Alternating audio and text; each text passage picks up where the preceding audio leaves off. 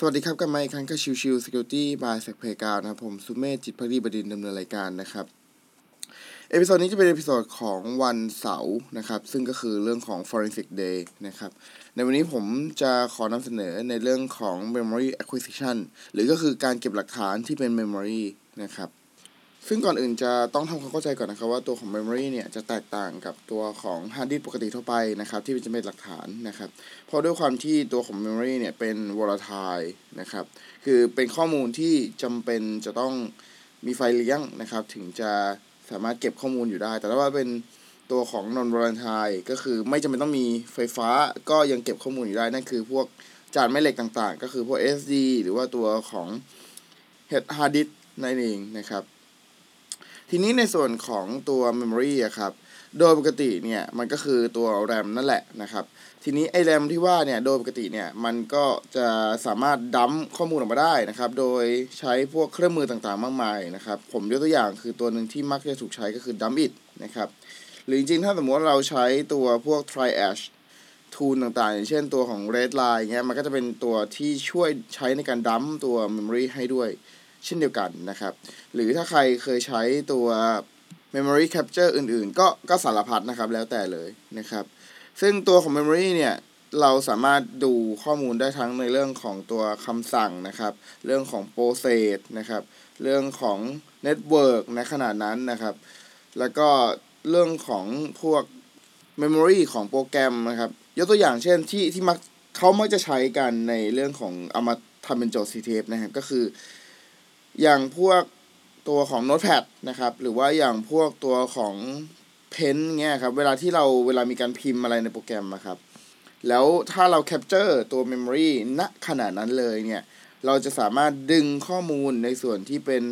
ภาพ หรือเป็นส่วนของตัวอักษรที่อยู่ใน Notepad อะไรเงี้ย อย่างเงี้ยทำได้นะครับ ซึ่ง นั่นคือส่วนของ memory นะครับนั่นนั่นคือจุดที่ว่าทำไมถึง memory ถึงเป็นส่วนข้อมูลที่ค่อนข้างน่าสนใจและก็สำคัญนะครับ เพราะว่าในส่วนของการทำงานณขณะนั้นเนี่ยมันมีโปรแกรมหลาย ๆ โปรแกรมที่เราสามารถจะดึงข้อมูลออกมาว่าเฮ้ยณขณะนั้นเขาใช้โปรแกรมเพื่ออะไรทำอะไรอยู่อะไรเงี้ยนะครับ ซึ่งในส่วนของ memory เองเนี่ยก็เป็นส่วนที่สำคัญในเรื่องของการทำดิจิทัลฟอเรนซิกเช่นเดียวกันนะครับ เพราะว่าบางครั้งเองเนี่ยเเมื่อตัวของผู้โจมตีเนี่ยครับมีการใช้งานตัวของ พวกโปรแกรมต่างๆ ในการโจมตีอะไรเงี้ยครับถ้าสมมติเราดึงเมมโมรีในส่วนนั้นออกมาได้เนี่ย มันก็จะทำให้เราเห็นข้อมูลของการใช้คำสั่งต่างๆอะไรเงี้ยนะครับ แต่กลับกันถ้าสมมติเราเก็บแค่เฉพาะตัวของเอ่อ storage อย่างเดียวอะไรเงี้ยมันอาจจะไม่เห็นข้อมูลครบถ้วนนะครับ ในเรื่องของการใช้งานคำสั่งต่างๆ ทีนี้ในส่วนของการเก็บ memory ส่วนอื่นๆนะครับ นอกเหนือจากส่วนของการใช้พวก dump it หรือ memory capture ต่างๆอะไรเงี้ยครับ จริงๆ แล้วเนี่ยในเครื่องเองเนี่ยก็จะมี virtual memory ที่เราสามารถเก็บมาได้เช่นเดียวกันนะครับ แต่ว่าอันนี้เราต้องใช้โปรแกรมที่ชื่อว่า low level file extractor นะครับ ซึ่ง low level file extractor เนี่ยก็ยกตัวอย่างเช่น raw copy เป็นต้นนะครับ ซึ่ง raw copy เนี่ยจะสามารถไป copy พวก virtual memory ต่างๆ ได้นะครับ อย่างเช่น อย่างเช่น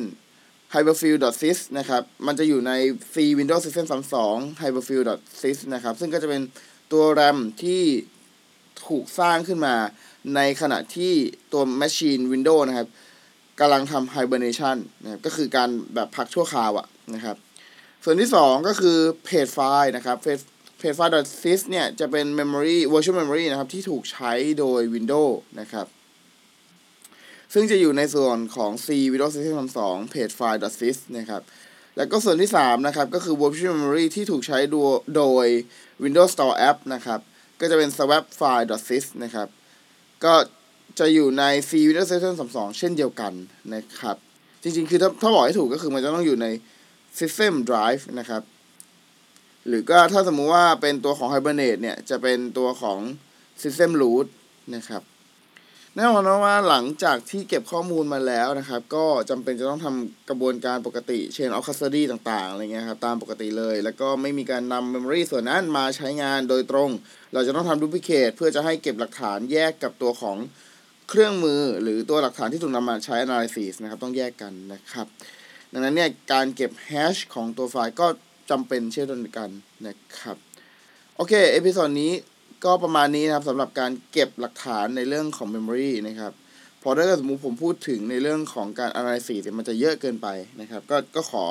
ใช้เป็นลักษณะประมาณนี้แทนละกันนะครับ โอเค episode นี้ฝากไว้เท่านี้นะครับ ขอบคุณทุกทุกท่านที่เข้ามาติดตามและพบกันใหม่สำหรับวันนี้ลากันไปก่อนสวัสดีครับ